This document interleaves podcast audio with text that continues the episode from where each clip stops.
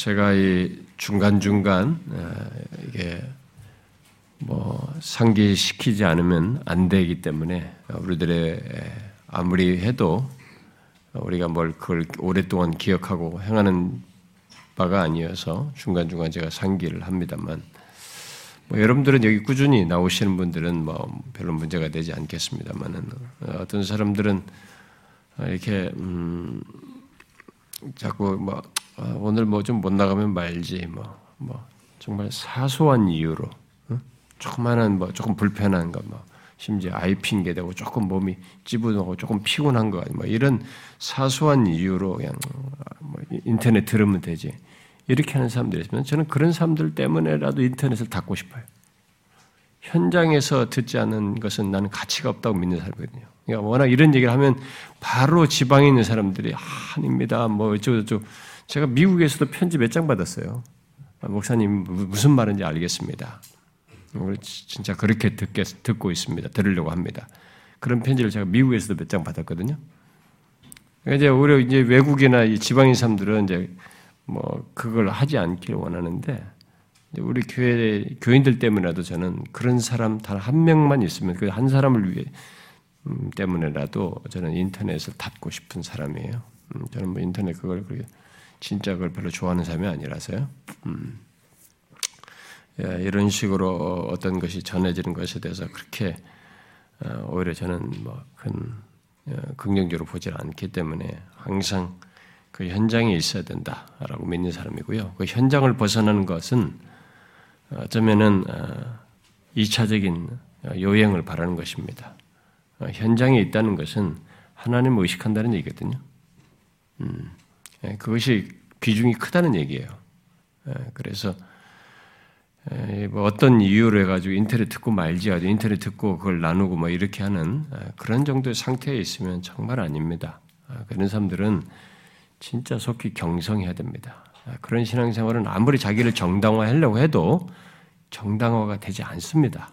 음, 이 시대가 만든 문화에 우리가 지금 이미 푹 젖었기 때문에 이런 식으로 될수 있는 사회가 돼버렸어요. 테이프, 방송, 인터넷. 이거 몇십 년밖에 안 됐잖아요. 음, 그건 우리가 만든 것입니다. 어, 음, 저는 그렇게 여러분들, 우리 성도들 중에 그런 식으로 신앙생활 하지 않기를 바래요. 그 아까 아, 주님은 나의 산성 요새 그 보험성가를 이렇게 부를 때 음, 제가 한 사람의 생각이 났습니다. 음, 제가 어, 호주에서 목회를 할 때, 음, 그 어떤 이게 조금 반란해 보이는 좀 이렇게 얼굴이 좀 밝아 보이는 어, 한 자매가 이제 새로 운 거죠. 새로 와서 이게 앞자리에 앉아서 잘 예배도 드린 것 같고 복음성가 할 때도 찬송도 많이 하고 할 때도 이렇게 열심히 부르는 자매였습니다. 근데 그 자매 옆에 이제 좀 친하게 친, 어, 친하게 지는 또 다른 자매가 하나 옆에 있었는데 그 사람을 알고 보니까 카톨릭 신자였어요. 근데 카톨릭 교회가 한인 교회가 없으니까 뭐 우리 교회로 왔는데 그래도 열심히 잘 나오면 둘이가 친해지는 것을 내가 봤거든요. 근데 그 자매는 어, 이제 어, 열심히 찬송도 하고 참 예배 참 뭔가 좀 사무함이 간절해 보이는 그런 모습으로. 그러면서도 얼굴은 제법 밝아 보였어요 예배 현장에서. 어, 그랬는데 이제 서서히 좀 시간이 지나서 알고 보니 음, 어, 한국에서부터 어떻게 알게 돼서 아마 호주 형 사람하고 결혼을 해서 온 것 같았고 어, 아니면 에, 거기서 있다가 이제 나중에 알고 수소문해서 이제 조금 있, 있다가 우리 교회를 발견해서 왔는지는 잘 모르겠어요. 어쨌든 어, 제가 있을 때 거기 있는 동안에 아마 호주로 들어온 것 같아요. 그 퍼스 지역으로 음, 들어왔는데 이 자매가 그 호주 사람하고 이제 사는 사는 이제 결혼해 사는 거죠. 음. 어, 그런데 에, 그 찬송을 할 때 많이 울어요. 아까 복음성 할 때. 근데 그게 어느 주에도 부르고 그 다음 주도 부르는데 물론 다른 찬송가에서도 이렇게 많이 이게 감동 받으면서 찬송을 하긴 하는 거 봤지만 그 찬송을 할 때는 어, 제가 그 찬송 할 때마다 우는 걸 봤어요. 예, 잘 계속 많이 울면서 그러면서 열심히 찬송을 부르는 거예요. 그 자매가. 어, 그래서 제가 뭐 워낙 누구한테 프라이버시를 묻는다든가 뭐 누가 본인들이 얘기하지 않으면 제가 이렇게 나서서 이렇게 하는 것이 아니기 때문에 그냥 기다렸고 기다리고 이제 그 나중에 이제 알게 된 것은 그 자매가 나한테 이제 상담을 하면 내가 얘기해 줄 것이었는데 뭐 조금 나중에 날뭐 물었습니다. 좀 상담을 좀 했기 때문에 제가 조금 말을 해준 것이 있는데 그 이전에 이제 제가 이제 정보를 듣기로는 이제 호주 형제가 왔고 했는데 이제 힘든 거예요. 음, 여기 생활이. 어, 이제 근데 무엇보다도 그 시어머니가 많이 힘들게 한 것 같습니다. 호주 그 형제 호주 형제는 물론 예수를 안 믿는 것이 안 믿었고, 음, 이제 우리가 이제 보통 호주 이런 데 가면 막 굉장히 행복할 거라고 생각해요. 전혀 안 그렇습니다. 그냥 여행 한번 갔다 오는 정도면 좋지, 그런 데 가는 거 사는 거 절대 안 행복합니다. 그 나라 사람은 모르겠어요. 예, 우리, 근데 우리 젊은이들은 이게 막 외국 한번 가면 막 행복해질 거라는 막 이 꿈을 꿉니다. 전혀 안 그렇습니다. 예, 그런 사람들을 제가 많이 만나서 도, 와보면 그렇고 거기 사는 사람들과 제가 그동안에 뭐 사역도 해보고 어, 많이 부딪혀보고 외국에서 다양, 다양 한 국가에서 만나봤을 때 다 그래요. 에, 예, 그런데 어쨌든 많이 힘들어했어요. 음, 그, 그, 그런데 그게 매주 힘든 거야.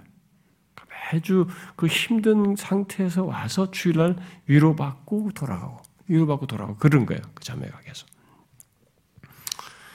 아, 그런데 내 생각에는 아, 나중에서야 이제 상담하면서 내가 이렇게, 아, 이렇게 어느 정도 연, 직접적인 말을 나한테 안 했기 때문에 그 말 속에서 제가 좀 이렇게 확장 해서 생각을 했습니다만 일반적으로 호주 사람들 같으면 이게 결혼한 나이면은 상당히 이게 독립적이거든요. 음, 그래서 그 자기가 결혼한 아내를 어머니가 그렇게까지 하게 하지 않아요. 근데 그렇게 심하게 힘들게 한다는 것은 이 형제가 방법을 쓴다는 것이거든. 어? 이 자매에 대해서 이제는 뭐 사랑이 식었던 뭐 어쨌든 뭐 젊은 사람이에요. 아직도 애가 애도 없으니까요. 근데 이제 한, 그, 그 한국에 있다가 그걸로 데려와서 거기서 이제 뭐 정리를 하고 싶은 것인지 이 친구가 너무 소극적인 거죠. 어떤 면에서 사랑하면은 자기가 카바를 하고 끝까지 해야 되는데 그걸 안 하는 거예요. 그러니까 이제 자기가 못하는 걸 이제 자기 어머니한테 맡긴 셈이죠. 어떤 면에서 어머니가 계속 스트레스를 받죠. 그러니까 이 자매가 정말 진짜 곤고한 겁니다. 자기는 그래서 주님 앞에 나올 때만 위로가 되는 거죠. 응? 아, 그렇게 힘들게 하는 아, 힘들은 거든. 근데 그 찬송이 자매에게는 진짜 어떤 면에서 주님만이 나의 산성 요새라는 게 크게 와닿았던 거예요, 진짜. 아무 데서도 자기의 보호막이 없는 거예요. 외국에 좋은 나라, 좋은 데 갔는데, 진짜 주변에 아무도 보호막이 없는 거예요, 자기. 응? 그 찬송 부르니까 주님만이 진짜 나의 산성의 요새인 거예요. 그러니까 막 그거 사람도 눈물을 적당히 흘리질 않아요. 많이 흘렸어요, 제가. 할 때마다. 그래서 그 찬송 부를 때마다 나는 그 자매가 많이 생각나요. 진짜 자기에게는 주님이 진짜 그러신 분이십니다. 라고 이제 고백을 한 것이죠. 근데 뭐 제가 그, 어, 나보다 뒤에 호주에 있다가 온 우리 지체가 아마 그 뒤에 어떻게 된지 아마 알, 알 것 같은데 뭐 제가 저는 그러고 나서 한국에 왔는데 그 자매보다 제가 먼저 왔습니다. 어, 그 자매는 나중에 왔, 왔었기 때문에 근데 나중에 듣기로는 아마 그 자매가 이게 헤어지고 싱가포르로 갔다 하는 정도 얘기 들었어요. 그러니까 이게 헤어진 겁니다. 그러니까 결국 이쪽에서 밀어낸 거죠. 아, 참 그런 어, 인생의 그 젊은 나이에 가장 아주 아주 애띄어 보였어요. 뭐 그렇게 나이도 안 먹어 보이는데 어, 벌써부터 그런 고통을 겪으면서 참 안타까움을 겪는. 근데 그 고통 속에서 주님만이 나의 산성의 요새다. 그걸 잘잘하게 공감하면서 그 눈물로 찬송하는 네, 그런 것을 찬송 부를 때마다 제가 생각이 납니다.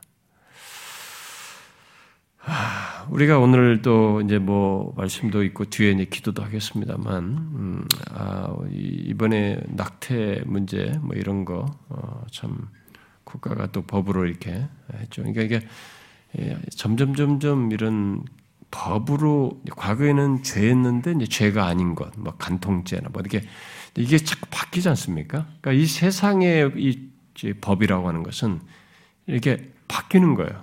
그러니까 절대적인 게 없습니다. 성경은 모세 때나 그 이전이나 지금이나 십계명 똑같단 말이에요. 하나님 하나님의 계명이 똑같은데 이 세상은 막 바뀐단 말이에요. 십계명도 다 바꿔버릴 심사죠. 어, 옛날에 죄지만 이젠 죄가 아니다. 이렇게 바꿔버리는 거죠. 사람들이 이렇게 자꾸 진보적으로 흘러가고 소수자들을 인권이라는 것 안에서 잠잠해 있는 다수를 더 놔두고 이들을 대변하는 어, 법 이런 자들이 그렇게 해서 이런 걸 대변함으로써 자기가 지지를 받고 이제 앞에 리더십으로 드러내서 더 뭘 일을 많이 하는 것처럼 이렇게 드러나는 뭐 이런 현상들이 있어서 참 우리나라가 지금 계속 법을 바꾸거든요. 근데 이렇게 법을 바꿔서 이게 통제하는 이게 요직들이 어, 결국 법을 바꿔야 모든 것이 된다. 해서 계속 법으로 하는 겁니다. 우리나라도 규제가 많고 뭐도 하는데 법으로 뭘 자꾸 해보려고 하는 거거든요. 근데 거기에 이제 우리에게는 도덕성을 깨는 거, 도덕적인 것을 깨뜨리는 법이 자꾸 만들어진다는 게 무슨 경제나 뭐 이런 것이 뭐 다른 나라에 비해서 우리가 좀 후진하다, 뭐 어? 경제와 이 법들 이런 것들이 뭐 규제가 많고 이런 것은 뭐, 뭐 그럴 수도 있습니다. 다른 선진국에서 우리가 그런 것이 후진하다, 뭐 후진한 대로 견딜 수 있어요. 그런데 이 도덕성을 가지고 있는 이 법들이 자꾸 따라가면서 자꾸 만들어지고 그런 것이 성경과 반대되는 것들이 법으로 만들어지는 것은 진짜 좋지 않은 거거든요. 우리들의 정신 세계가 바뀌고 있다는 것이거든요. 국가의 이, 이 핵심부들이 바뀌고 국가의 이 리드들이 생각이 바뀌고 있고 결국 백성들 중에 잠잠해 있는 다수까지도 이 법에 의해서 결국은 수용을 해야 하는 이런 일이 발생된다는 것 때문에 굉장히 안 좋은 겁니다. 그냥 하나의 빙산의 일개처럼 생각, 일각 정도밖에 안 되는 겁니다. 사실 이런 것은요. 그러니까 여러분들 그냥 단순한 사건이다, 그냥 있는 것이라 생각하면 안 됩니다. 이런 것이 툭툭툭 계속 형성된다는 것은 우리들의 정신세계가 같이 무너진다는 사인인 것입니다. 그리고 인간이 가장 기본적으로 가지고 있는 이 도덕성의 기준이 깨진다는 얘기입니다. 제가 얘기했잖아요. 인간은 도덕성을 가지고 있는데 이 도덕성이 법이라고 하는 것도 있지만은 상식과 양심과 이런 것들이 의해서 의식을 가지고 통제를 하는 것이 우리에게 하나님께서 심겨준 게 또 있단 말이에요. 그런 것들을 이렇게 점점점 이렇게 해도 괜찮은 그러니까 양심에 거리낌이 없게 만드는 이 스탠다드들이 자꾸 만들어지는 것입니다. 굉장히 파괴적인 거죠. 우리가 지금 그렇게 흘러가는 것이죠. 나중에는 진짜 뭐 동생이 같은 거 지금 그것도 법을 만들려 하다 우리가 반대를 해서 안 됐습니다만은 자 그런 거 하면은 이제 어, 송수수자 뭐 이런 거 뭐 이런 얘기 하면서 법으로 만들어지면 어, 이제 진짜 우리 힘든 거죠. 어, 근데 지금은 뭐 젊은 세대들이 당연히 만, 그렇게 만들어야 된다는 생각을 갖고 있기 때문에 지금 세대 차이에서 이게 좀 유지되고 싶뿐이지 나중에 글로 갈 거거든요. 예, 그렇게 됐을 때 우리는 진짜 심히 타락한 그런 나라가 되는 것입니다. 아, 그래서 이런 것은 이제 진짜 이런 일이 있지 않기를 바라야 되겠으나 아, 이게 돼가고 있는 이런 현 속에서 누군가라도 영적인 분배를 하고 이런 부분의 가치가 깨지는 나라의 이런 영적인 상태를 이렇게 어, 분별하여서 기도하고 어떤 역할을 감당하는 일을 교회가 해야 돼요. 그리스도인들이 해야 됩니다. 우리들이. 네, 그런 부분에서 우리는 분별하고 기도할 수 있어야 되죠. 음. 그것은 나이가 많든 젊 든 간에 이런 부분에 대해서 우리는 어, 이것이 바르지 않고 이런 것이 좋지 않은 흐름이라는 것 정도는 분별하여서 반응할 수 있어야 됩니다. 자, 그러면 예, 오늘은 우리가 이제 지난주는 어, 그 17절 하반절부터 그리스도의 고난과 영광, 이 고난과 영광의 구조죠. 고난과 영광의 원리가 그리스도에게 있었는데 그게 이제 바로 어, 우리 그리스도인들에게도 그대로 이제 있어야 할 것으로 그런데 그것뿐만 아니라 피조 세계에도 바로 그런 구조가 있다. 고난과 영광의 원리가 적용되는 사실이 있다는 것을 이게 어, 연결해서 뒤에서 계속 22절, 23절까지 어, 계속 말을 하고 있는데, 아니 뭐더 더 말하죠. 뒤에도 계속되죠. 어, 더 말하는데 그 중에서 우리가 지난주에 일부인 19절, 20절을 살폈습니다. 그래서 먼저 어, 우리는 이제 여기 19절부터 어, 22절에서 각 절마다 언급되는 어, 먼저 피조물이 어떤 것인지부터 지난번에 좀 정리를 했죠. 뒤에 나올 것이기 때문에 피조물은 비이성적인 피조물을 뜻한다라고 했습니다.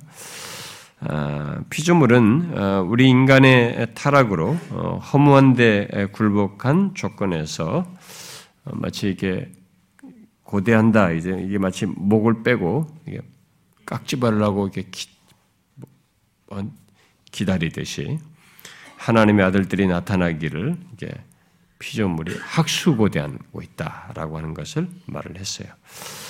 자, 물론 피조물이 허무한데 굴복하는 것은 자기 뜻이 아니고 오직 굴복하게 하시는 이 그가 누구라고 그랬습니까? 바로 하나님이죠. 신적인 수동태에게 하나님이죠. 하나님으로 말미암아서라고 했습니다. 그러므로 여기 피조물은 21절에서 그 바라는 것으로 말하는 것에 해당하는 말, 곧 소망 중에 기다린다. 라고 했습니다. 자, 그러면 이제 허무한데 굴복하는 조건에서 피조물이 소망 중에 기다린다는 것은 또는 우리말 번역대로 바라는 것은 무엇일까? 무엇일까요? 피조물이 소망 중에 기다리는 것 또는 피조물이 바라는 것은 무엇일까요? 바로 그 내용이 21절에 언급되고 있죠. 우리가 지난 시간에 21절 잠깐 언급을 했습니다만은 무엇입니까? 피조물이 소망 중에 기다리는 것, 곧 바라는 것은 썩어짐의 종로로 탄 데서 해방되어 하나님의 자녀들의 영광의 자유에 이르는 것입니다. 이것은 피조물의 미래와 관련해서 지금 말하는 것이죠. 피조물은 해방될 것을 지금 바라고 있는 것입니다. 자, 결국 이 말은 피조물이 허무한데 굴복한 조건에 영원히 남아있지는 않을 것이다. 영원히 지속되지는 않을 것이라고 하는 것을 말해주는 것이죠. 언젠가는 피조물은 그 상태에서 해방될 것이죠. 물론 그 해방은 피조물 또한 영광에 참여하는 것이어서 새로운 시작이 될 것입니다. 본문 여기 21절은 피조물의 해방을 두 가지 측면에서 말을 하고 있죠. 잘 보면은 21절 안에 두 가지 이 피조물의 해방과 관련된 이 묘사가 두 가지로 두 가지 측면으로 나오죠. 첫 번은 하나는 소극적으로, 하나는 적극적으로 나오죠. 자, 먼저 소극적인 면에서 피조물이 썩어짐의 종로로 돼서 해방될 것을 지금 말하고 있습니다. 피조물의 해방을 뭐 어떤 차원에서 말해요? 썩어짐의 종로로 해서 해방되는 것으로 얘기를 합니다. 그것을 지금 이제 기다리는 거죠. 자, 여러분, 피조물이 썩어짐의 상태에 있다는 것은 무엇을 말할까요? 썩어짐의 상태. 아, 일반적으로 이 말은 이것은 피조물의 물리적인 부패 상태, 썩어짐이라고 하니까 물리적인 부패 상태, 그 지금 피조물이 썩어가고 있고 그 가운데서 소멸과 사망, 멸망이 있다는 것을 어, 말하는 것이 되겠죠. 그런데 이 스타트는 이 피조물의 썩어짐에 대해서 좀 더 구체적인 설명을 했는데 이렇게 말했어요. 여기 썩어짐이라는 말은 우주가 수명이 다해가고 있다는 점뿐만 아니라 자연의 끝없는 순환에 갇혀서 사로잡혀 있으며 따라서 수태와 탄생, 성장 뒤에는 가차없이 퇴보, 썩어짐, 분해 과정이 따른다는 것을 의미하는 것으로 보인다. 게다가 거기에는 약탈과 고통에 대한 의미도 약간 담겨 있다. 이 썩어지면은 피조물의 이런 썩어짐은 이런 다양한 모습을 가지고 있다는 것입니다. 바로 피조물이 인간의 죄로 인해서 죄로 인해 내려진 저주와 심판 아래서 겪는 그 혼란 상태를 이렇게 썩어짐으로 묘사를 하고 있습니다. 분명 하나님께서 처음 창조하셨을 때 모든 것이 보기 좋았어요. 하나님의 심히 기뻐하셨습니다. 그럴 정도로 썩어짐 같은 것이 없었어요. 썩어짐이 없이 심히 아름다웠습니다만 어때요? 타락 이후로 지금은 퇴보와 썩어짐과 분해와 파괴와 고통이 있습니다. 썩어짐의 종로릇으로 말하는 이 썩어짐을 말하면서 썩어짐의 종로릇으로 말하는 어떤 사람은 뭐 동격으로서 그냥 말하기도 합니다만 어쨌든 썩어짐의 종로릇으로 말을 하는 것은 썩어짐과 이런 부패와 사망이 자연 세계에 이렇게 만연해 있다. 음? 자연 세계에 만연해 있다는 것이고 생명으로 충만한 것이 아니라 분해와 부패와 사망에 속 박되어서 작동되고 있다는 것입니다. 이게 무슨 생명성에 의해서 움직이는 예? 그 세계가 새하늘과 새 땅에는 그렇게 돼요. 생명성에 의해서 움직인다면 역시 모든 게. 근데 여기는 분해와 부패와 이 사망에 속박되어서 이 자연이 작동되는 거죠. 자연이 그렇게 피조 세계가 움직이고 있는 거죠. 이런 피조 세계에 대한 그것을 이제 썩어짐의 종로로서 말한 거죠. 이런 피조 세계에 대한 이해에서 이런 이런 이해에 대해서 지금 이 성경이 말한 이런 피조물에 대한 이해를 그리스도인은 갖습니다. 그러나 넌 크리스천들은 이런 피조물의 피조 세계에 대한 이해를 갖고 있지 않죠. 그리고 넌 크리스천과 크리스천은 이 피조 세계에 대한 이해 이해에서 분명히 다릅니다. 넌 크리스천들은 예수를 믿지 않는 사람은 그저 외적으로 드러난 이 자연과 이런 피조 세계에서 외적으로 드러난 것을 보고 놀라워하고 좋아하고 감탄합니다.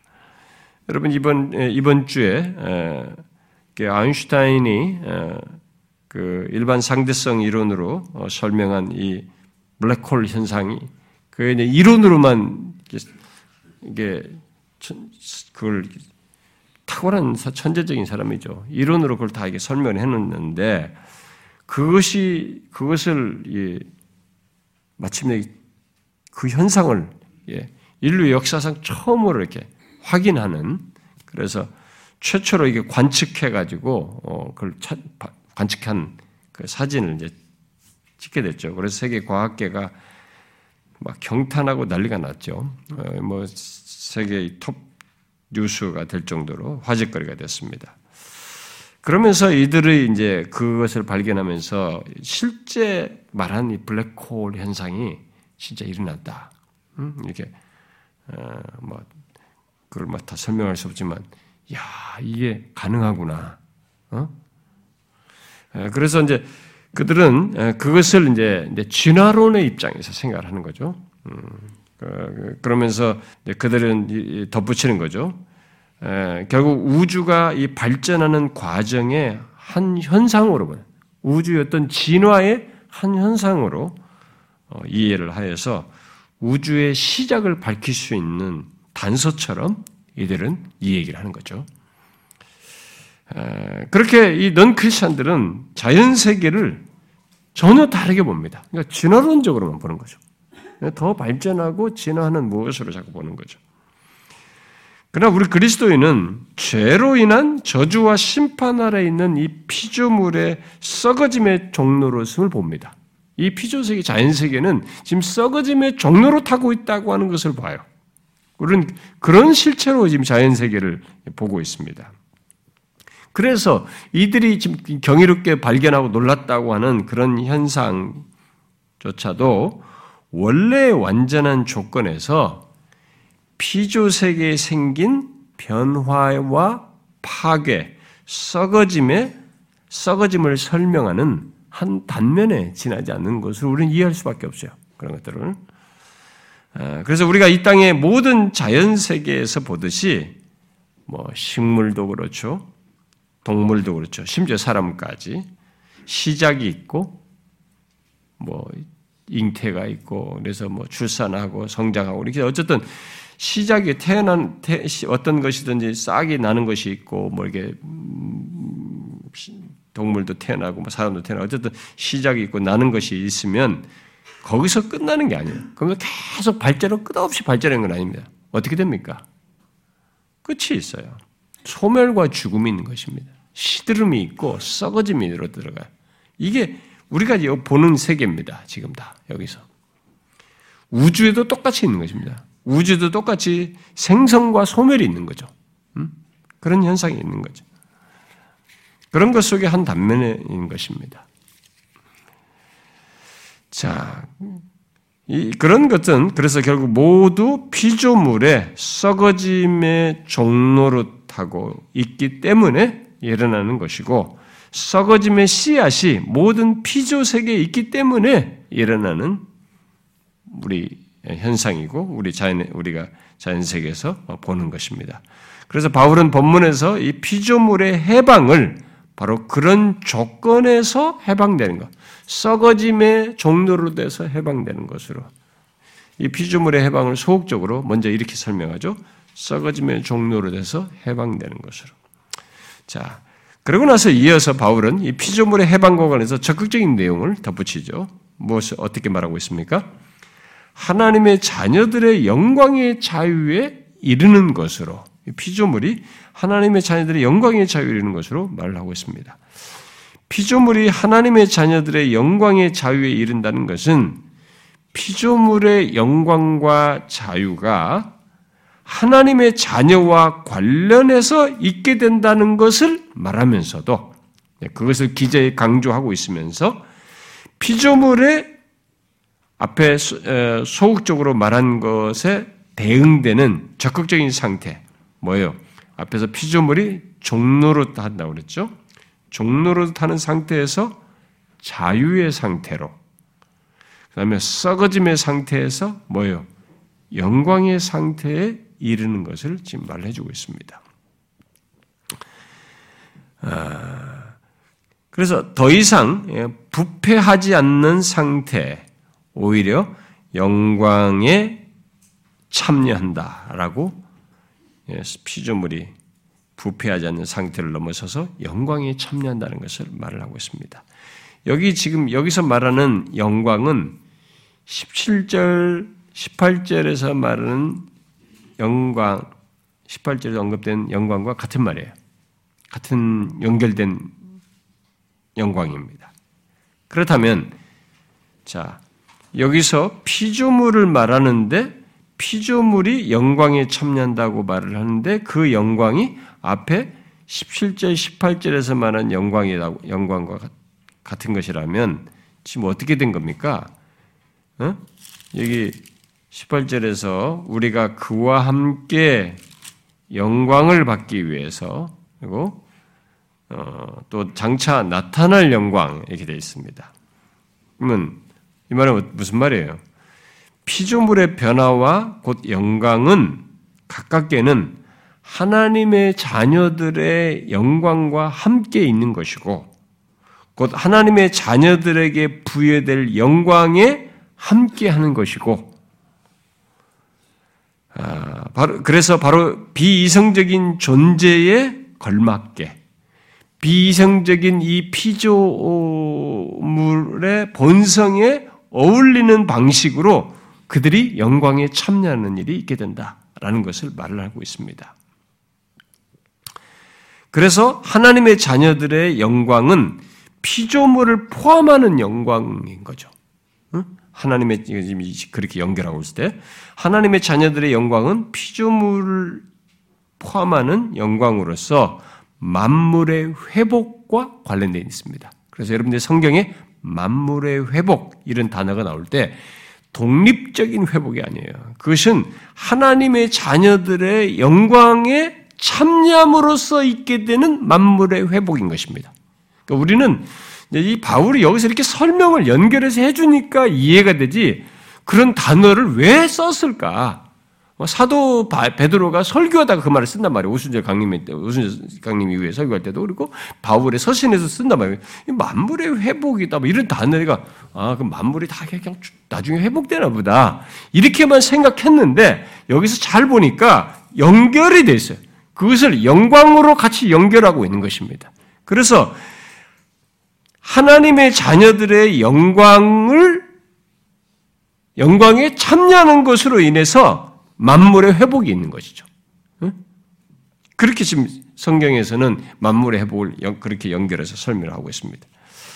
자, 그런데 우리가 좀더더 이제 확장해서 설명하면 이 피조물의 변화 곧 영광은 더 거슬러 올라가면 어디로 또 더 가야 되냐면 하나님의 자녀들의 영광이 어디로부터 또 있게 된 겁니까? 어떤 연결성 속에 있는 겁니까? 그것은 하나님의 그리스도와 함께 받는 영광이에요. 17절 하반절에서 말한 것처럼 이 하나님의 자녀들의 영광은 그리스도와 함께 받는 영광입니다. 그러면 그렇다면 피조물의 영광의 자유는 근원적으로는 뭐예요? 그리스도로 말미암은 것입니다. 사실상 그리스도의 영광에 뒤따르는 것이죠. 바로 그리스도께서 고난을 받으시고 영광을 받으신 것 속에서 피조물의 영광도 있게 되는 것입니다. 그리스도께서 고난을 받으시고 영광을 받으신 것 속에서 우리도 그와 함께 영광을 받고 또 우리가 영광을 받는 것 속에 이 피조물의 영광에 참여하게 되는 이 일이 이렇게 연결되어 있는 것이죠. 바울이 그렇게 설명하는 그러니까 여러분들은 아 그냥 성경이 어떤 설명을 한다 이렇게 생각하면 안 됩니다. 이런 내용이 아, 우리가 예수를 대충 믿었을 때는 아 그냥 진화론이지 자연현상이지 이런 걸 그냥 현상으로 생각합니다. 근데 바울이 설명을 정확하게 따라가 보면 이 성경의 계시를 정확히 따라가면 굉장히 치밀합니다.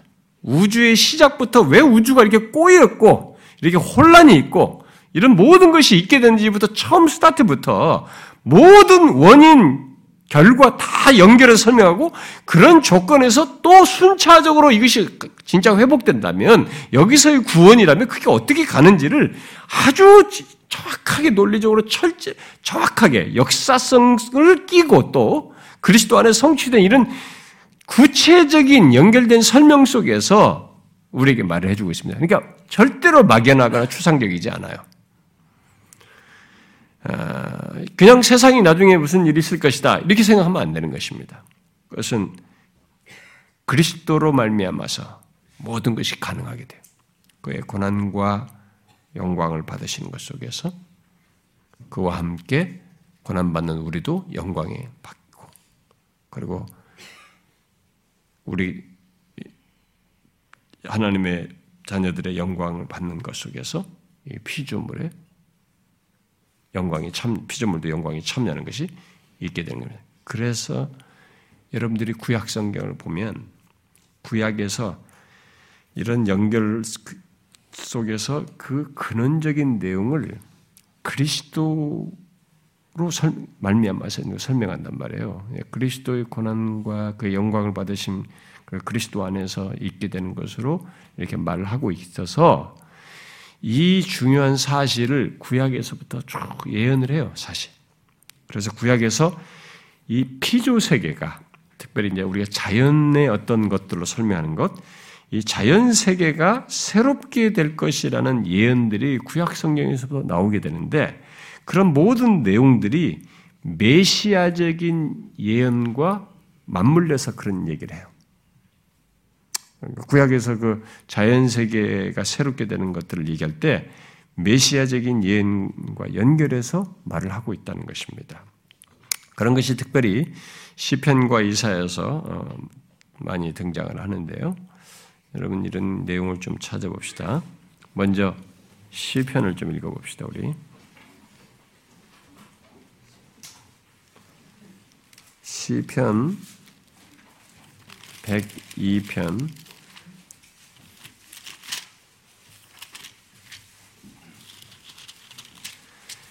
시편 102편 25절부터 27절까지 25절부터 27절까지 같이 한번 읽어봅시다. 25절부터 27절 읽겠습니다. 시작.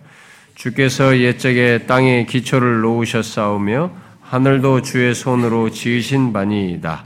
천재는 없어지려니와 주는 영존하시겠고 그것들은 다 옷같이 낡으리니 의복같이 바꾸시면 바뀌려니와 주는 한결같으시고 주의 연대는 무궁하시. 자, 주께서 옛적에 땅에 기초를 놓으셨사오며 하늘도 주의 손으로 지으신 바니이다. 이것이 어, 다 옷같이 어, 낡을 것이다. 아, 라고 얘기할 때, 자, 이제 이 런 내용들은 결국은 어, 메시아적인 성취 안에서 이제 이런 것들이 있을 것을 시편에서는 벌써 밝히는 것인데요. 이런 것을 좀 더 구체적으로 메시아적인 연결을 더 구체적으로 말을 한 사람은 이제 선지자 이사야인데 이사야서 먼저 이 지금 하늘 문제 땅과 하늘이 옷같이 바뀐다는 이런 내용이 이사야서 좀 더 구체적으로 나온 게 65장을 한번 보십시다. 이사야서 65장 어, 17절부터 19절까지 한번 읽어봅시다. 17절부터 19절까지. 자, 시작. 보라 내가 새하늘과 새 땅을 창조하나니 이전 것은 기억되거나 마음에 생각나지 아니할 것이 너희는 내가 창조하는 것으로 말미암아 영원히 기뻐하고 즐거워할 것이니 보라 내가 예루살렘을 즐거운 성으로 창조하며 그 백성을 기쁨으로 삼고 내가 예루살렘을 즐거워하며 나의 백성을 기뻐하리. 우는 소리가 부르는 소리가 그 가운데서 다시는 들리지 아니할 것이며 여러분 이 지금 새하늘과 새 땅 얘기는 우리 계시록에서는 나올 것 같은데 이미 선지자에서 구약에서부터 얘기했습니다. 근데 이 내용이 지금 보니까 어, 이사야 선자가 얘기할 때 이게 지금 메시아적인 예언과 맞물려서 하는 것이거든요. 그래서 하나님께서 여기 지금 음, 새 예루살렘을 포함해서 새 하늘과 어, 새 땅을 창조하시리라고 하는 것을 지금 말을 하고 있어요. 여러분 이 내용은요 뒤에 66장 어, 뒤에도 나오죠. 뒤에 66장 22절에도 그 새 하늘과 새 땅 얘기가 나오죠. 거기 22절 한번 볼래요? 66장 22절. 한번 읽어봅시다. 시작.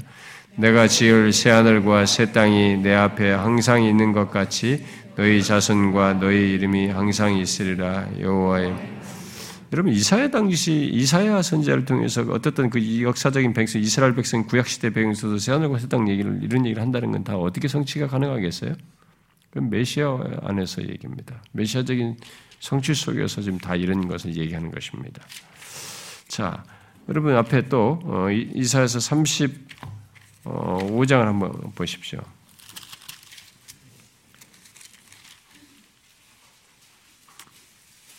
이것은 뭐 지난번에 읽었는데 한번 그냥 다른 뒤에는 있지만 1절만 한번 읽어봅시다. 그냥 35장 어, 1절만 시작.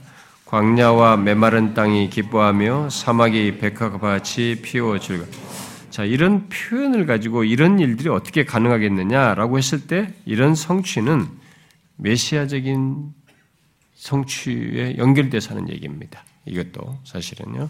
선지자가 얘기를 할 때, 물론 뭐 뒷얘기도 마찬가지지만은, 네, 근데 지금 이 일절로 표현된 이런 자연 세계의 변화로 지금 어, 묘사를 하는 것들은 지금 다 어, 그런 메시아적인 성취 속에 있는 것으로 얘기를 하는 겁니다. 그런데 더 우리가 익숙하게 잘 알고 있는 거 한번 볼까요? 어, 이사에서 그 11장을 한번 봅시다.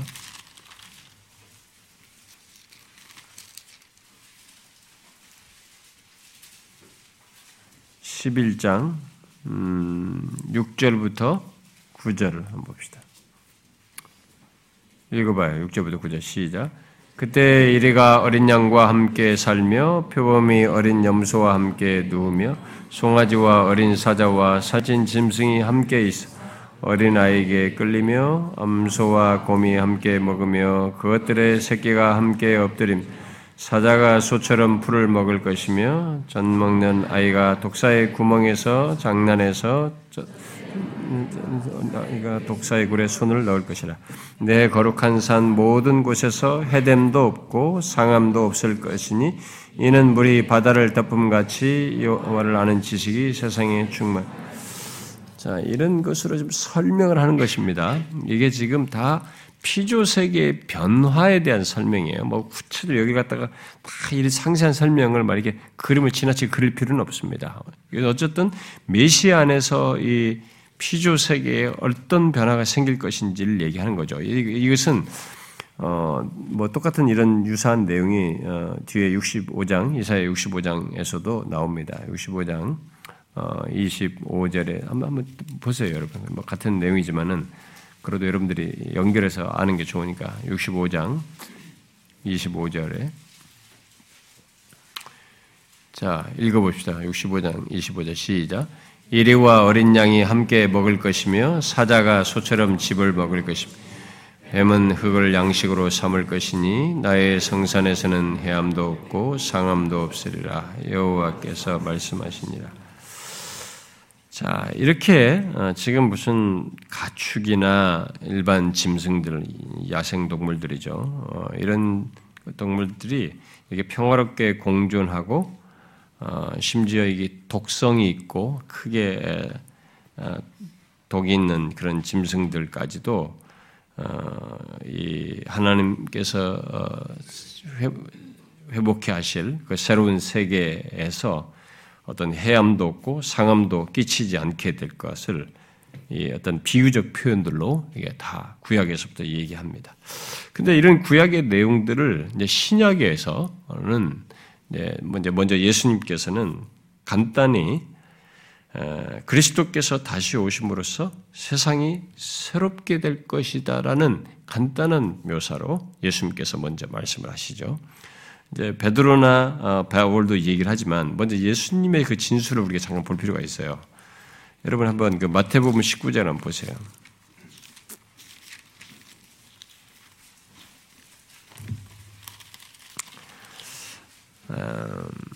이 피조 세계에 대한 이런 내용들은 아 뭐 예수 그리스도의 구속에 대해만 알면 이게 구속과 연결돼 있어요. 그리스도의 구속 안에서 나중에 23절에도 나오는데 그리스도의 구속 안에서 우리의 구속 이 모든 피조 세계 구속을 얘기하고 있기 때문에 우리가 그 같이 연결해서 알아야 됩니다. 자, 마태복음 19장 28절 한번 봅시다.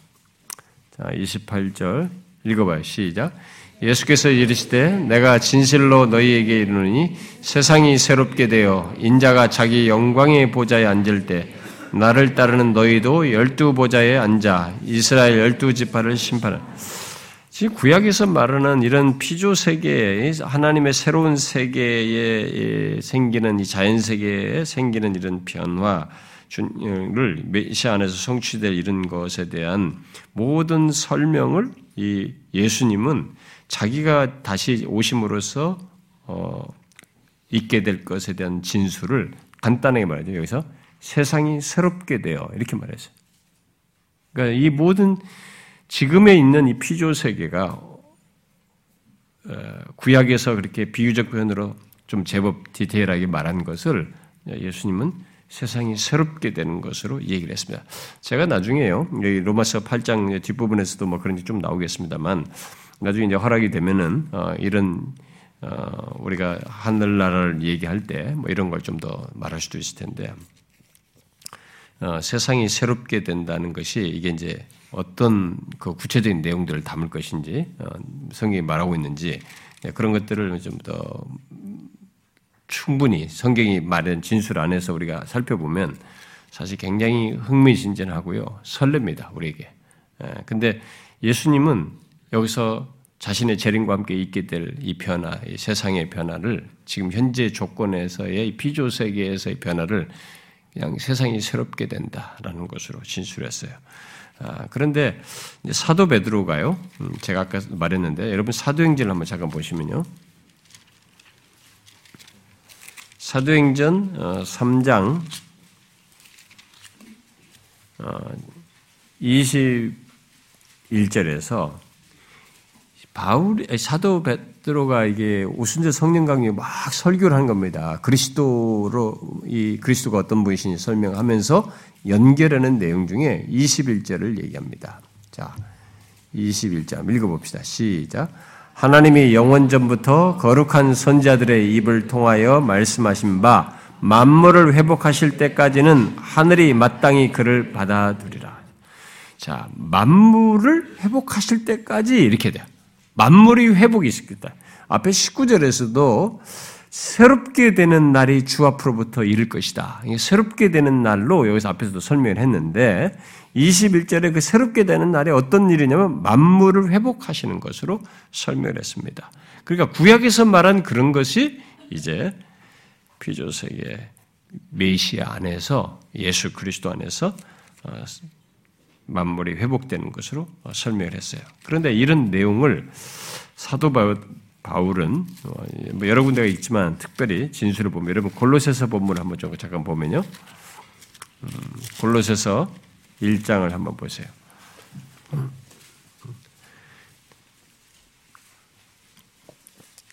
이 만물의 회복과 이런 것들을 다 그리스도와 연관짓고 있다는 걸 여러분들이 잘 알아야 됩니다. 우리의 회복, 우리가 그리스도와 함께 고난받고 영광받고 우리가 그리스도의 그 어, 고난과 영광에 예수 믿는 우리들이 연관된 것만이 있는 게 아니고 거기에 이 피조세계가 연관됐다는 걸 이렇게 다 구약에서부터 메시아와 연결해서 말한 것에서부터 해가지고 예수님께서도 자기가 오는 것과 맞물려서 얘기하고 이게 다 설명하는 것을 이 연결을 이해를 정확하게 잘 하셔야 된다고 하는 거죠. 그래서 제가 이제 성경을 찾아드린 거예요. 여기 고려서 1장 제가 보면 음, 1장 음, 20절을 한번 보세요. 읽어봐요. 시작. 그의 십자가의 피로 화평을 이루사 만물 곧 땅에 있는 것들이나 하늘에 있는 것들이 그로 말미암아 자기와 화목하게 되기를 기뻐하심이라.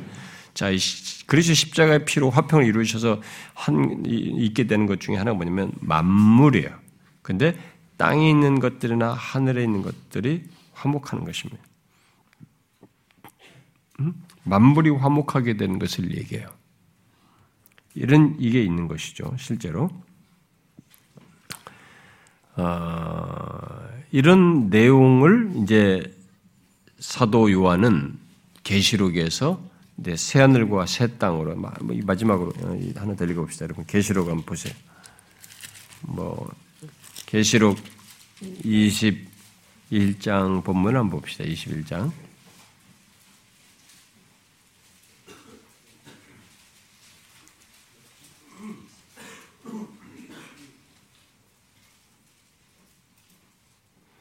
음,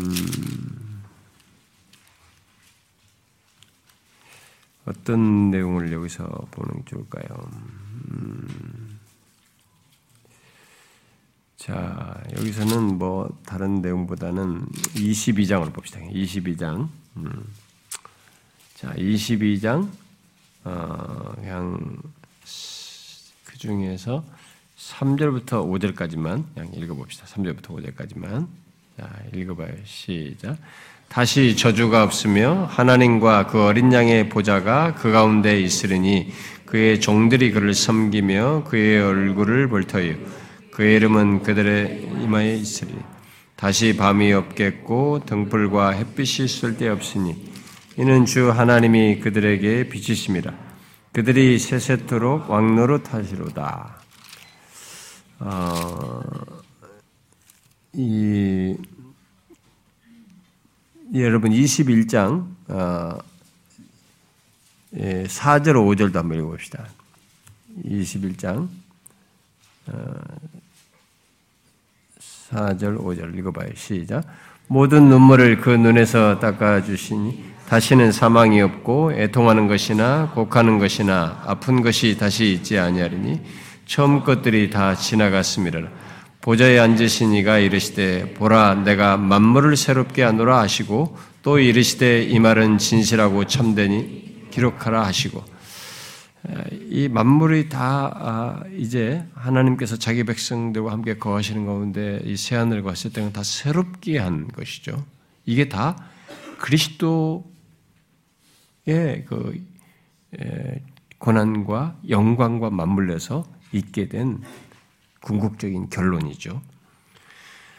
아, 결국 이런 모든 내용은 그리스도께서 고난받고 영광 받으신 것에 근거해서 하나님의 자녀들이 그와 함께 고난을 넘어 영광을 받고 그 하나님의 자녀들의 영광의 자유에 피조물들이 참여하게 된다라는 것.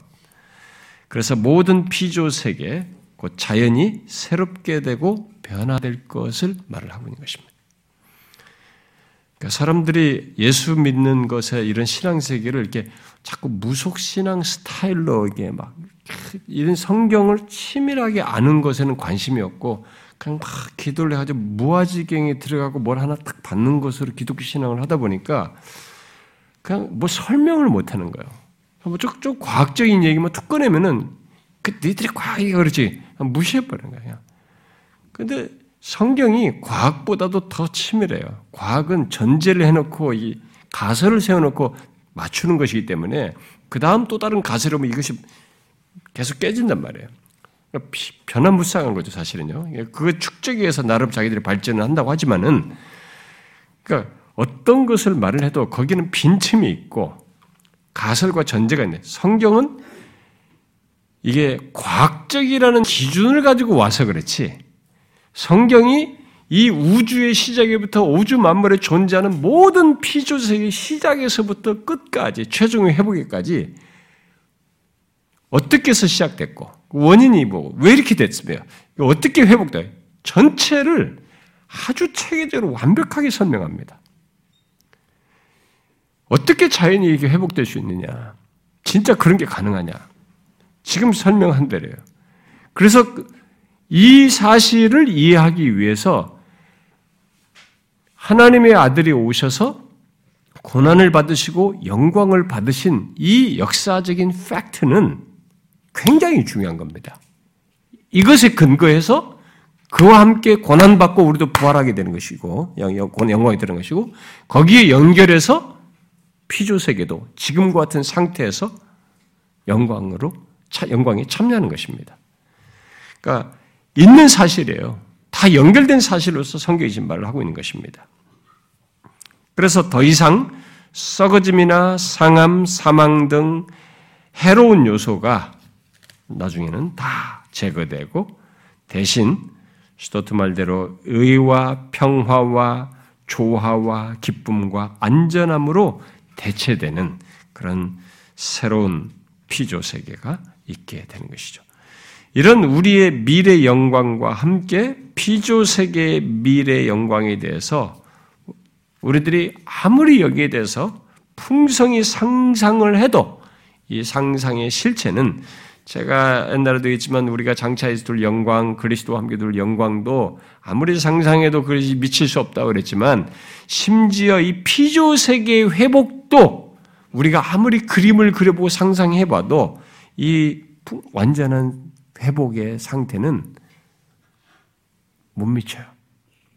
이 세상에서 아무리 좋은 것 이런 걸 해도 우리는 이미 깨져 있고 부조화를 보고 있기 때문에 뭔가 뒤틀려 있고 썩어짐이 있는 실체를 보고 있기 때문에 이런 것이 온전해서 있는 그 만물의 회복, 특별히 하나님과 함께 하는 가운데서 있는 하나님 앞에 악과 죄가 자신 앞에 존재할 수 없는 조건에서의 피조 세계를 갖는 그렇게 회복된 조건을 갖는 그래서 의와 평화와 이 조화와 기쁨과 안전함이 있는 그 생명성으로 작동되는 이 세계를 우리가 상상해 본다 한들 어려워요.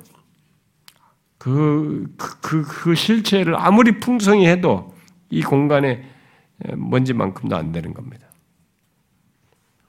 이해하기 어려울 정도로 어마어마한 실체였죠. 그것도. 그러나 과연 하나님께서 예수 그리스도를 믿는 우리들을 어, 구속하고 영화롭게 하신 것 속에서 모든 물질 세계까지 구속하시고 영화롭게 하실 때에 그 조건이 어떠할까? 우리는 이 피조물이 고대하는 것을 생각하면서 우리도 고대를 해야 됩니다.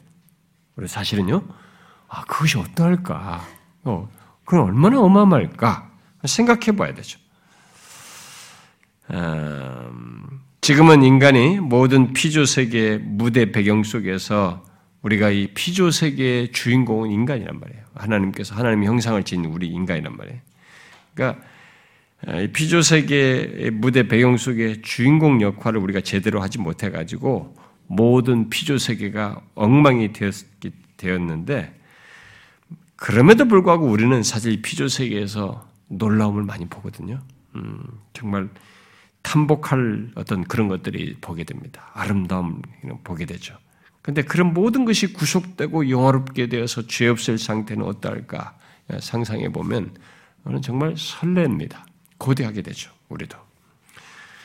자, 바울은 그런데 여기서 그렇게 피조물에 지금까지 이제 앞에서 말한 데 과거 그리고 미래를 이제 말을 했습니다.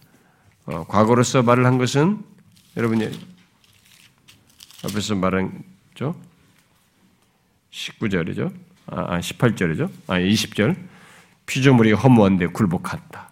굴복한 것으로 과거에 대해서 말해. 피조물과 관련해서 과거를 얘기했어요. 그런데 이제 여기 음, 21절에서는 피조물과 관련해서 미래를 언급을 했습니다. 자, 그러고 나서 이제 여기 22절에서는 뭐예요? 이제 현재를 얘기하는 거죠. 음? 피조물이 다 이제까지 함께 탄식하며 함께 고통을 겪고 있는 것을 우리가 안다. 자, 우리는 다 알고 있습니다. 피조물이 지금까지, 이제까지 함께 탄식하고 함께 고통을 겪고 있는 것을 우리는 지금 보고 있어요. 다 합니다. 지금 이게 현재죠. 피조물의 현재와 관련된 묘사입니다. 자, 그러면 이게 뭔 얘기입니까, 여러분? 음? 어, 피조물이 다 어, 함께 탄식하고 함께 고통하고 있다는 거예요. 이건 뭡니까? 이건 인간의 타락으로 허무한데 굴복한 피조물이 장차 해방되는 것을 미래 시대로 말했잖아요. 그러니까 허무한 데 굴복한 데서 장차 해방되기까지 이 틈 사이에 그 사이죠. 과거와 미래 사이에서 현재 또 이 19절의 표현으로 말하면 그 장래를 고대하며 기다리는 그 동안은 이 피조 세계는 뭘 하고 있냐? 탄식하며 고통을 겪고 있는 것이죠. 그때까지는 이 피조물도 탄식하며 고통을 겪고 있는 것입니다. 그러니까 고난과 영광의 구조는 예수 그리스도만이 아니고 예수 믿는 우리들만이 아니고 이 피조 세계도 가지고 있는 거예요. 결국 똑같죠. 그래서 여기 지금 함께는 어떤 사람들이 또 오해해가지고 잘못 해석하는 사람도 있는데 여기 함께는 우리 그리스도인을 포함해서 말한 것이 아니고요. 이것은 그저 피조물들 각 부분이 함께 예, 그렇게 탄식하고 고통한다는 얘기입니다. 이건 피조물을 얘기하는 거예요. 피조물과 예수 믿는 우리가 아니고 여기서 여기서는 여기 함께는 피조물들 각 부분이 함께라는 거죠. 그러니까 피조물 전체가 함께 탄식하며 고통을 겪고 있다라는 것을 묘사한 겁니다. 자, 그러면 피조물이 탄식하고 고통한다는 것은 무엇을 말할까요? 자, 이 구절을 한 영어 성, 영어 번역 성경은 어, 이렇게 번역했어요. 모든 피조 세계가 모든 부분에서 해산하는 고통을 당할 때처럼 탄식하고 있다. 이렇게 번역했어요.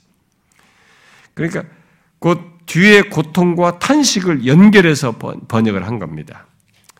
자, 그렇게 번역한 것은 고통하다는 말 속에 탄식 또한 포함될 수 있기 때문에 이렇게 번역한 겁니다.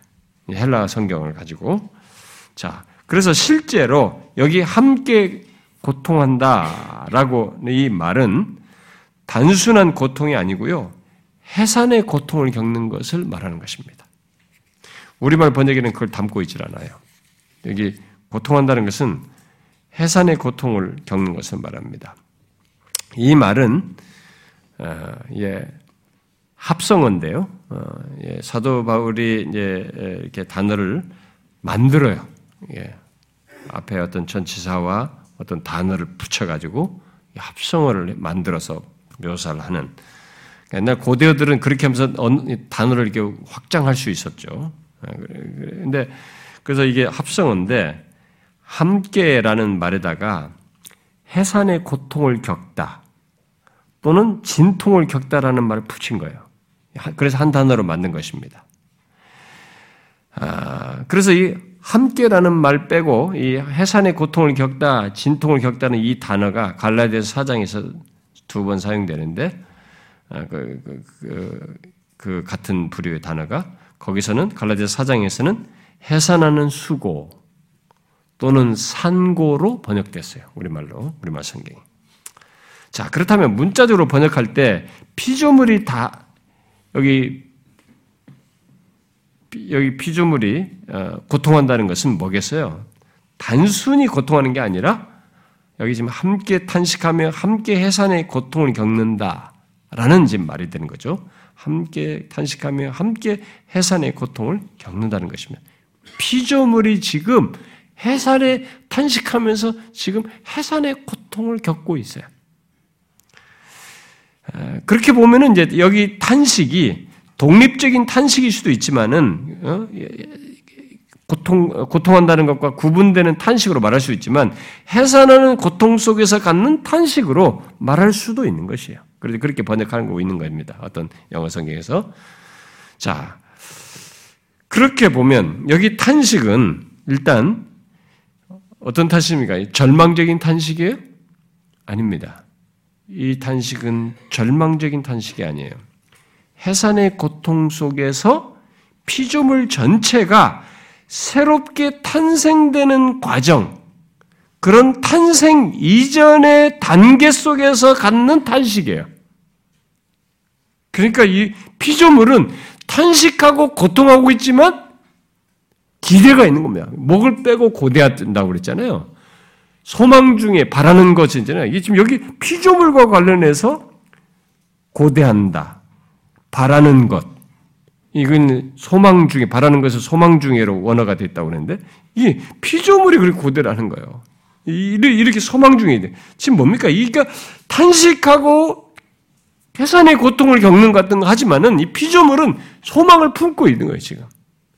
하나님이 일시적으로만 인간의 타락과 함께 네가 너도 그렇게 있어라라고 하셨기 때문에 하나님에 의해서 굴복하게 하셨기 때문에 하나님께서 다시 자유케 하실 그것을 고통하면서 해산에 고통하면서 기다리고 있는 거지 지금. 그 이전 단계에 지금 출생 탄생 바로 이전에 그 해산에 고통하는 단계에 있다는 것이요. 그런 차원에서의 탄식을 하고 있는 것으로 묘사를 하고 있는 것입니다. 아 탁월해요 제가 보면 이런 사실을, 이런 실제 있는 이런 사실을 아주 용어와 당시 이런 것들을 정말로 적절하게 바울이 아, 진짜 어떻게 단 하나 선택 선택이 어떻게 이렇게 정확하게 선택해서 묘사를 했을까 싶을 정도로 설명을 해 나왔어요. 어, 예수님은 지 바울이 여기서 말하는 이런 해산의 피조물이 해산의 곧 고통 속에서 갖는 이 탄식, 해산의 고통을 겪는 것 또는 해산의 고통 속에서 탄식에 해당하는 것을 자신이 다시 오시기 이전에 예비적인 현상들, 예비적인 표시들 있죠. 거짓 선지자들이 일어나고 전쟁과 기근이 있고 재난이 있고 지진과 뭐 이런 막 온갖 재난들이 있을 것이라고 그런 것으로부터 시작될 것이다. 라고 말씀하셨죠. 예수님께서 그렇게 말씀하신 것은 이, 이 말씀으로 연결하면은 그게 해산의 고통 속에서의 피조세계의 탄식이에요. 우리는 이 종말론자들은 종말의 현상으로서 예수님 오시기 전에 뭐가 있라고 뭐가 이러는데 오히려 바울에 보면은 그것은 이 피조 세계가 그런 현상을 겪으면서 이제 마지막 산고를 겪는 것이죠. 어? 출산에 앞둔 그러니까 주님이 오시기 전에 그러면 끝나잖아요. 그 끝나기 직전에 마지막 그 진통 심한 진통을 겪는 것 같은 현상으로 결국 예수님이 말씀하신 셈이 되는 거죠. 그것은 새 시대가 도래하기 직전에 출산의 기쁨에 앞선 진통, 마지막 진통과 같은 것이 되는 거죠. 그래서 피조세계는 그런 진통을 현재 시제로 지금 해방되기까지 현재 시제, 지금 지금 이 현재의 시간 속에서 겪고 있는 것입니다. 주님이 오시기 전까지는 그 진통이 겪게 되는데 바로 재림하기 전에는 그 진통이 진통이 더 심한 것처럼 재난도 많고 이 피조 세계 탄식에 해당하는 현상들은 더 심해지겠죠. 우리가 마태복음 24장이나 이런 것을 예수님께서 말씀하신 게 있잖아요. 그러나 그런 것들조차도 새로운 피조 세계의 출생을 위한 진통에 지나지 않는 것입니다. 아, 중요한 것은 현재 피조 세계 곧 자연은 그 상태 진통의 시기를 지나고 있다는 것입니다. 그것은 마치 그리스도께서 고난 이후 영광, 죽음 이후의 부활에 이른 것과 같이 일종의 과정인 것입니다. 이 피조물도 지금 고난, 고통, 이 이걸 겪지만 이후에 마치 영광과 죽음 이후에 부활이 있는 것처럼 새로운 것이 있는 거죠. 새로운 출생이 있는 것입니다. 그러므로 피조물이 지금 함께 탄식하며 함께 해산의 고통을 겪는다는 것은 지금 피조물이 다가올 새로운 질서, 새로운 출생, 새로운 모습, 만물의 회복. 앞에 21절로 말하면은 영광의 자유를 고대하고 있다는 또 다른 표현인 것입니다. 진통 뒤에 해산의 기쁨이 있듯이 피조물은 허무한 데 굴복한 데서 또 현재 탄식하며 고통하는 것을 지나서 기쁨과 영광의 상태로 나아가게 되는 거죠. 피조물도 그렇게 되는 것입니다. 의인, 어? 의인화해서 말할 때.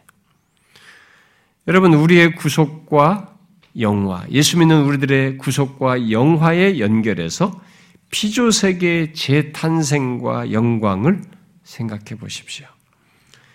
피조물이 목을 빼고 고대하는 그 상태, 그리고 그리스도와 함께할 영광, 그리고 하나님의 영광으로 가득할 그 피조 세계. 그 가운데서 하나님과 그리스도께 속한 모든 것을 영원히 누릴 구속받은 우리들. 여러분 생각해 보십시오. 그게 우리 앞에 있는 미래예요. 모든 것이 하나님 이미 앞서서 보이신 그리스도 안에서 하나님과 우리 그런 우리가 누릴 그 조건. 여러분 뭐 다음 시간에도 계속된 내용이지만은 예수 믿는 우리에게 이 미래는 상상할 수 없는 미래가 기다리고 있습니다. 그래서 소망 가운데 즐거워한다는 거죠. 예, 성경이 소망 가운데 즐거운다는 게 이게 이 실체를 알면 그게 아이고 그런 게 어떻게 가능해 먹고 살기 힘든데 이 사람들은 먹고 살기 힘든 이 현상밖에 못 보는 거죠. 이 실체를 못 봐서 그래. 이 어마어마한 우리 앞에 있는 예비된 피조물조차도 고대하고 목을 빼서 기다릴 정도의 그 어마어마한 실체를 우리가 모르기 때문에 생각을 안 해서 그래. 바라보질 않아서 그런 것입니다. 그런 모든 것이 그리스도의 구속으로 말미암아 있게 되고 그의 고난과 영광으로 나아감 속에서 있는 것들이죠. 이미 그리스도께서 그리 하셨기 때문에 예수 믿는 우리들의 경험 속에서도 또 피조 세계에서도 똑같이 일어날 것입니다. 고난과 영광, 죽음과 부활에 있었던 것처럼 우리도 똑같은 코스로 있을 겁니다. 그리스도 안에서. 그래서 마지막 도래할 완전한 장래의 실체가 우리 앞에 있습니다. 우리도 고대해야 됩니다. 어? 소망 중에 고대하면서 즐거워해야 되는 거죠. 얼마나 구체적이에요? 인간의 타락의 이유에서부터 시작해가지고 이 마지막 모든 것에 대해서 얼마나 정확하고 구체적이고 그리고 심지어 역사성까지 가지고 있습니다. 한 그리스도께서 역사 속에서 성취하신 것에 근거해서 진행하고 있고 역사 속에서 이루셨고 그걸 현재 진행하고 있는 거예요. 그리고 우리는 이 피조 세계가 실제로 이렇다고 하는 것을 알고 있습니다. 역사 속에서 우리 현장 속에서 보고 있어요. 여기 우리가 본문에 아느니라 그랬잖아요. 응? 함께 탄식하면 현재 고통을 겪고 있는 걸 보고 있습니다. 근데 이것이 미래 어떻게 될 것이냐? 아, 어떻게 알아? 우리 피조물이 계속 그것밖에 못 봤는데. 이 연결고리가 그리스도예요. 그리스도께서도 고난을 겪으셨고 탄식하는 그런 세월을 가지셨지만 어떻게 됐어요? 영광으로 들어가셨습니다. 그 연결고리 때문에 피조세계도 당연히 그럴 것입니다. 예수 믿는 우리에게 이런 확실한 사실에 근거한 미래가 있습니다. 어떠세요, 여러분? 여러분들은 우리 앞에 있는 피조물과 그리스도와 우리와 피조물과 연관된 이 미래를 보십니까? 어떠세요? 믿음으로 보시나요? 이 사실이 예수 믿는 우리에게 기다리고 있다는 것 아시고 있습니까? 그래서 우리도 기다리십니까? 우리도 목을 빼고 고대하나요? 소망 중에 바라면서 구하고 있습니까? 어떻습니까? 현재밖에 없어요? 옛날 종말론자들은 시한부 종말론들은 종말만 얘기하면서 현재를 무시해버렸습니다. 근데 인간은요, 참, 이 균형 잡지 못하는 존재. 우리는 경험을 통해서 배워나가는 존재의 한계를 가지고 있어서 그런지, 시한부 종말론들 그런 미스테이크를 범하다 보니까 그 이후로 우리 한국 교회나 뭐 세계도 마찬가지지만 이 물질적인 안이함과 편안함도 있겠지만은 기독교 분위기 안에 미래에 대한 소망, 장래에 대한 이 영광스러움을 소망하는 것을 약간 이렇게 거부감을 느껴요. 이게 불필요한 것처럼 생각해요. 현재를 살아가면서 마르나사를 보내요. 주 예수의 옷이 없어서 못하는 거예요. 현재 고난 중에서도 주님이 오시기를 바라는 이런 신앙을 안 갖는 거예요. 자기 앞에 펼쳐지는 이 미래가 어떤 것인지에 대한 이 기대를 안 갖는 거죠. 그러면 꽝입니다, 여러분. 우리 신앙은 거짓된 거예요. 그것은 이, 이 세상에 있는 이방 종교와 똑같은 겁니다. 현실 종교를 먹밖에 없는 거예요. 기독교는 과거, 현재, 미래를 통째로 묶고 있습니다. 다 과거와 현재와 미래를 함께 묶어서 해결하는 답을 가지고 있어요. 그래서 어떤 사람이 그리스도인이 됐다라면 그 사람은 과거가 해결되고 현재에 있으면서도 이건 미래를 소유한 자로 있는 것입니다. 과거가 해결된 사람이면서 미래를 소유한 자로 현재 사는 거예요. 이게 묶여 있습니다. 그리스도 안에서. 그래서 이걸 분리된 채로 신앙생활을 하나에 치우친다는 것은 이 사람이 신앙생활을 잘못하고 있다는 거예요. 정확한 기독교를 이해하고 있는 게 아닙니다. 바른 신앙생활이 아니에요. 그래서 정상적이라면 지금 현재를 충실하지만 이 현재에 충실하는 중에도 우리는 소망 중에 우리에게 있게 될 이 영광스럽고 복된 사실 너무 정확하잖아요. 그리스도께서 먼저 행하시고 보이시고 그 안에서 있는 것을 연결돼서 다 말하고 있는 이 실체가 우리 앞에 있다는 것을 알고 소망 중에 기다려야 되는 거죠. 우리도 목을 빼고 기다린 것입니다. 그날을 사모해야 되는 거죠. 일제 강점기에만 고난 중에 있는 사람들만 주님을 사모할 것이 아닙니다. 지금도 우리는 아무리 이 세상이 편해도 뭐가 얼마나 편하니? 이거 얼마나 오래 간다고? 여러분 편하면서도 우리 고통스러워요 여기서. 편하면서도 우리는 여기서 진짜 탄식할 일이 있는 것입니다. 아무리 이 세상이 물질적으로 편해도 여러분 한계가 있어요 우리는. 그리고 우리는 악이 꿈틀대요. 만족을 못해. 이전보다 더 좋아졌는데도 더 기대치가 높아져가지고 만족을 못하니까 내가 스스로 힘들어. 내가 나를 괴롭힌다고요. 이 악이 무서운 겁니다, 여러분. 여러분, 악이 없다는 거 한번 생각해 보셨어요? 이건 굉장한 것입니다, 여러분. 악이 없다. 새하늘과 새 땅에 만물의 회복 속에 악이 없어요. 거기는 썩어짐, 상함, 이 피조 세계도 없는 것이고 우리들의 관계 속에도 없는 것입니다. 어마어마한 것입니다. 악이 없다는 것.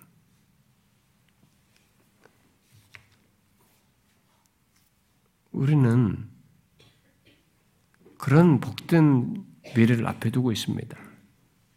현재 아무리 좋다 해도 그것이 거기에 뭐가 비견될, 비견될 수 있겠어요? 아니에요. 오히려 하나님께서 내 생명 주실 때까지 현재에 충실할 뿐입니다. 특히 오늘에 충실할 거예요. 히브리서 기자처럼 오늘에 충실한 것입니다. 그래서 예수 믿는 사람들이 가장 바른 신자는요, 오늘 충실하는 사람이에요. 내 자기 앞에 있는 이 영광스러운 미래를 소망하면서 오늘에 충실하는 사람입니다. 오늘 넘어지지 않으려고, 오늘 침륜에 빠지지 않으려고, 오늘 미혹당하지 않으려고 하면서 하나님의 진리 안에서 충실하는 것입니다. 사실 쉽지 않아요. 나이가 먹어가면 좀 쉬고 싶고, 퍼지고 싶고, 게으르고 싶고, 이제는 좀 이러다 살고 싶고, 이러고 싶습니다. 그러나 그렇지 않아요. 우리는 이 세상이 전부가 아닙니다. 아무리 편해도 이 세상이 전부가 아닙니다. 우리는 잠시 후에 이 예비된 영광으로 나아갑니다. 물론 제가 23절을 설명할 때 미래의 영광이 어떤 영광인지 좀 더 구체적으로 설명할 수도 있겠습니다만 중요한 것은 여기서 지금 말한 이런 피조세가 기다리는 그 미래는 결국 우리의 영광 속에서 영광과 함께 있는 것이에요. 그러니까 우리 우리에게 있을 일이에요. 그리고 그 피조 세계는 우리가 누릴 필드입니다. 우리가 하나님의 백성들이 누릴 환경이에요. 어떻습니까, 여러분? 여러분들은 이런 장래에 대한 소망 중에 현재에 충실하십니까? 여러분, 현재 유혹을 이기십시오. 현재를 실패하는 사람은 내일도 거의 실패합니다.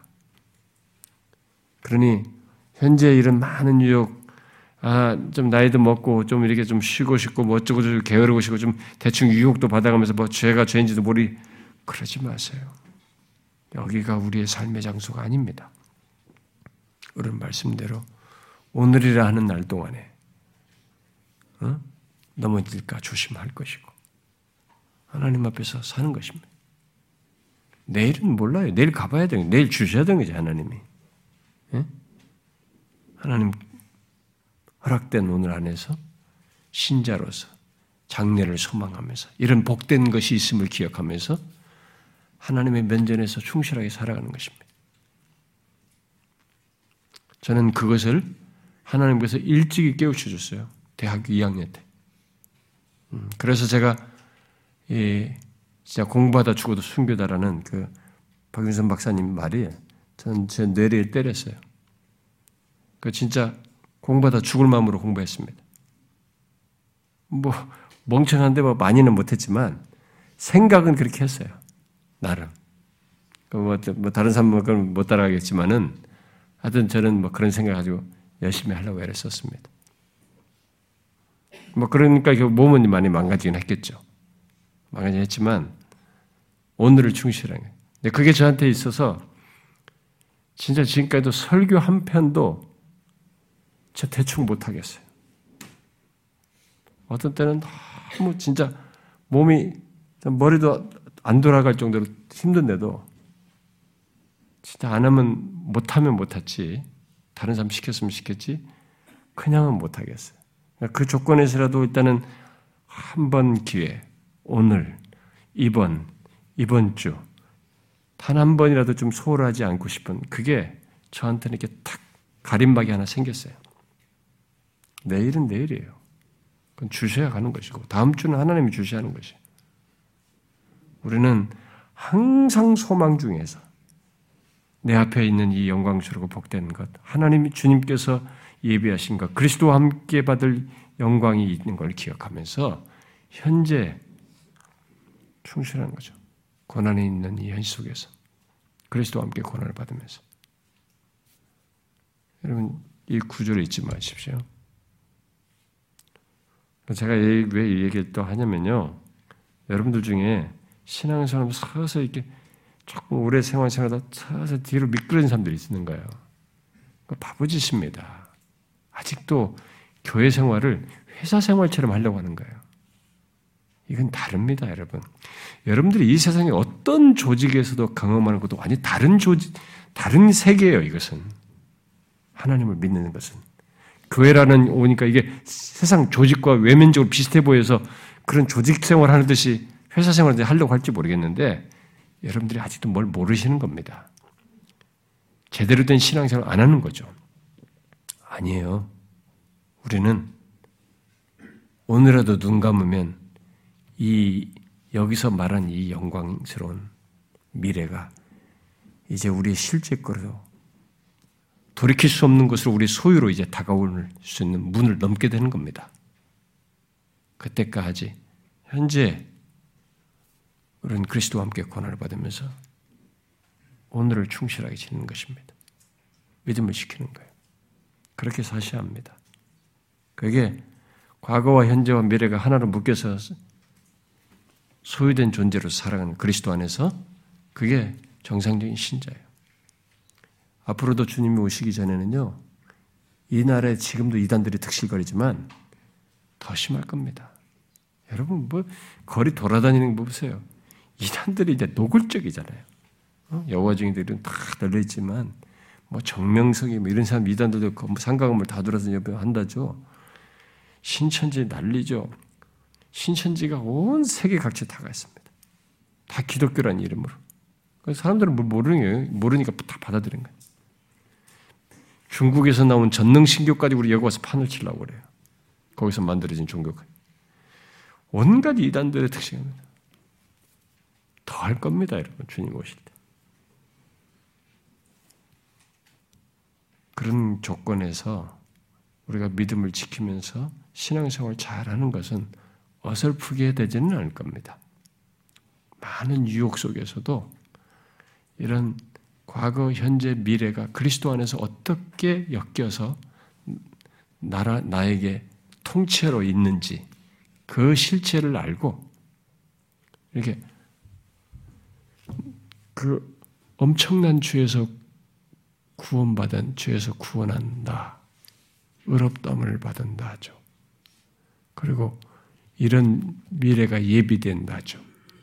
그런 나로서 현재를 지나는 것입니다.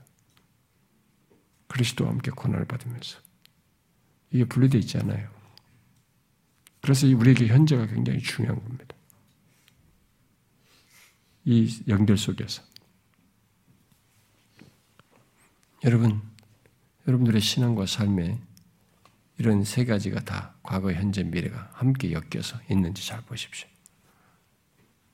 그게 정상적인 신앙생활이에요. 기도합시다.